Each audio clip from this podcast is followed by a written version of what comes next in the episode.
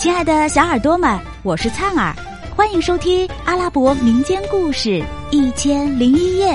我们将进入一个奇妙梦幻的世界，用耳朵沉醉其中吧。今天我们讲的这个故事的名字叫做《朱特的一家》。从前有个商人叫哈曼，他呢有三个儿子。老大呢叫萨勒，老二叫莫约，最小的叫朱特。哈麦辛辛苦苦的把这三个儿子拉扯大了，但是他对小儿子朱特过分的疼爱，结果呢，这个小弟弟朱特遭到了两个哥哥的妒忌。商人哈麦一天天的老了，他看到两个哥哥歧视小儿子。生怕自己死了以后，小儿子会受到欺负，为此他邀请族人、法官和一些德高望重的人，拿出自己的钱物摆在他们的面前，说道：“请各位按照法律规定，将这些财物分为四份吧。”大家遵照他的嘱咐，把财物分了出来。哈麦把其中的三份分给三个儿子，自己呢留下了一份以资养老。然后他说道：“我把我的全部财产都分给他们了，从此我不欠他们什么了。他们弟兄之间也不存在什么厚此薄彼。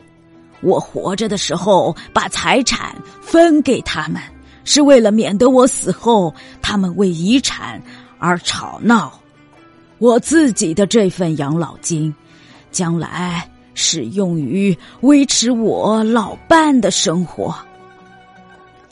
不久，商人哈麦死了，由于对财产的分配不满，老大和老二一同去找朱特的麻烦，要他再交出一些财物。他们对他说。父亲的财产全都给了你，于是弟兄之间争吵不休，以致告上了法庭。当日分家在场的人都到庭作证，法官根据事实制止了朱特两个哥哥的勒索。官司打下来，朱特和他的两个哥哥都花了钱，谁也没有占到便宜。过了不久。朱特的两个哥哥又去告发他，为了打官司，双方又花了不少的冤枉钱。官司没有打赢，朱特的两个哥哥始终不甘心，老想夺走他的财产。于是呢，他们开始走歪门邪道，出钱贿赂贪官污吏。朱特也疲于应付。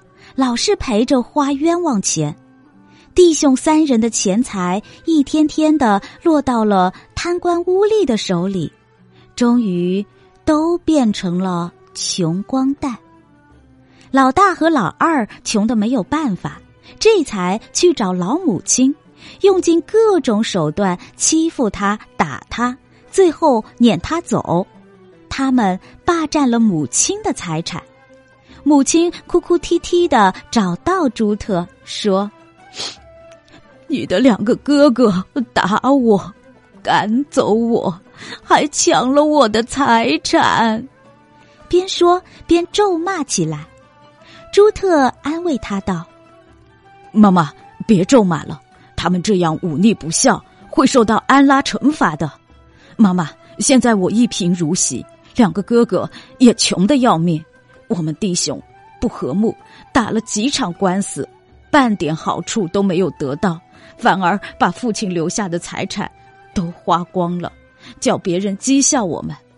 现在总不能为了他们不孝，我又去跟他们争吵，又去打官司吧？唉，算了，你暂且在我这儿住下，我节省一点供养你，只希望你能够替我祈祷。安拉会赏赐给我们衣食的。至于两个哥哥，安拉会惩罚他们的。朱特一个劲儿的劝慰母亲，直到她心平气和，答应住下以后，才带着渔网出去打鱼了。朱特靠打鱼为生，常去湖里、海里打鱼，有时呢打得十条鱼，有时二十条，最多的时候能够打三十条。他靠卖鱼得的钱养活自己和母亲，生活渐渐好起来，吃穿不愁了。相反的，他的两个哥哥好吃懒做，无所事事，终日跟一般流氓地痞结伴，逍遥浪荡。不久，又花光了从母亲处抢得的财物，很快就变成乞丐了。亲爱的小耳朵们。这集故事先讲到这儿啦，我们下集再见。